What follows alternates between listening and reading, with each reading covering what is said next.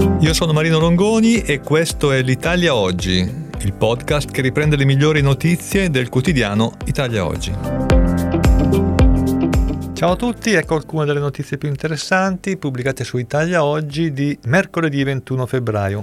L'apertura del giornale è dedicata a un'intervista a Cristiano Cannarsa, amministratore delegato di Sogei, che spiega a Italia Oggi le novità in sviluppo presso Sogei Sosia, la grande infrastruttura informatica che serve all'Agenzia delle Entrate. La notizia più interessante probabilmente è quella sul concordato preventivo biennale che sarà di fatto una proposta autocompilativa, cioè il contribuente di fatto entrerà nell'apposita area del software predisposto dalla Sogei, metterà i suoi dati, che sono poi quelli degli ISA, e riceverà eh, la proposta dell'Agenzia delle Entrate. Altra notizia abbastanza interessante è che la proposta, quindi la eh, richiesta di reddito da dichiarare per essere in regola con eh, il fisco, le proposte saranno inferiori rispetto agli attuali ISA.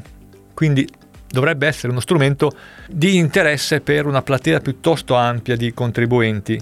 La platea ISA cambia di anno in anno, ma tutto sommato eh, coloro con compensi eh, sotto i 85.000 euro eh, sono nel 2021 erano 2,4 milioni di soggetti, di questi 1,34 aveva un voto ISA inferiore a 8 mentre nell'anno 2022 c'è stato un piccolo ampliamento, quindi una platea piuttosto numerosa che potrebbe beneficiare di questa innovazione legislativa.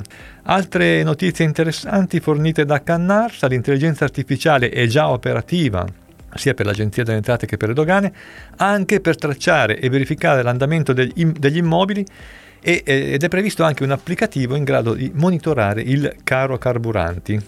Queste le notizie più interessanti riferite da Cannarsa. Per ritornare sul eh, concordato preventivo, il software sarà disponibile entro il 15 giugno.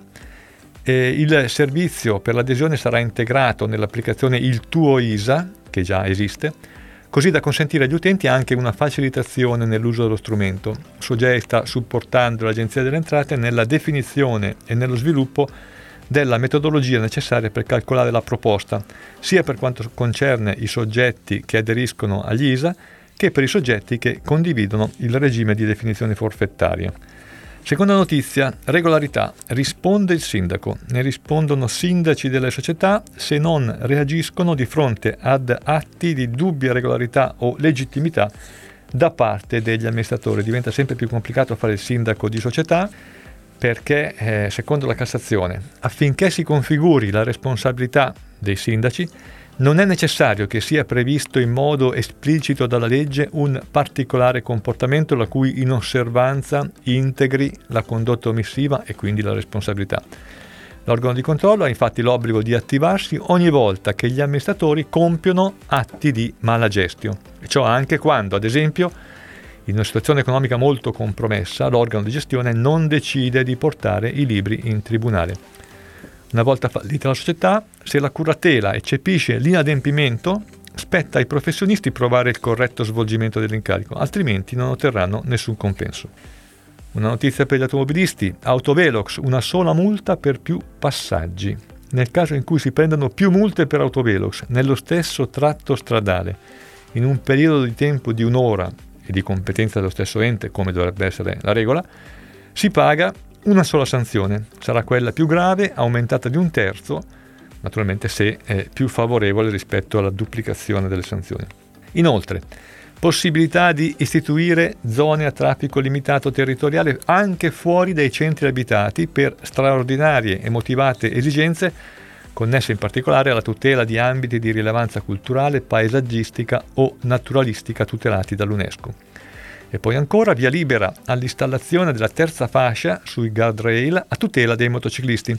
E quanto prevedono alcuni degli emendamenti al disegno di legge recante interventi in materia di sicurezza stradale e delega per la revisione del codice della strada, di cui al decreto legislativo numero 285 approvati ieri dalla Commissione Trasporti della Camera dei Deputati entro i primi di marzo dovrebbe andare in aula per la discussione generale.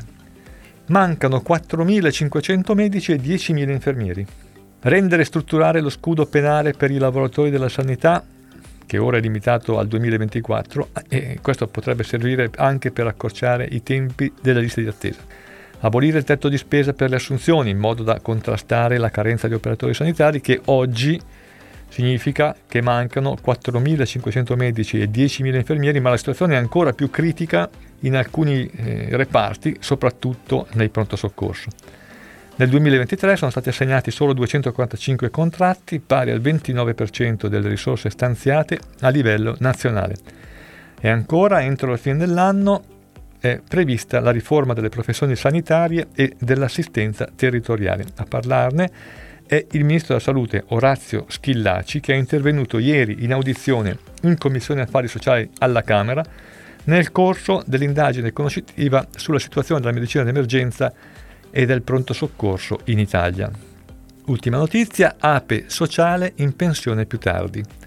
La stretta sull'APE sociale, che attualmente prevede un requisito di età a 63 anni e 5 mesi, invece dei 63 anni previsti fino all'anno scorso, vale anche per il passato, cioè nei confronti di chi abbia perfezionato i requisiti validi per gli anni scorsi, ma non ha fatto domanda oppure è decaduto dal beneficio.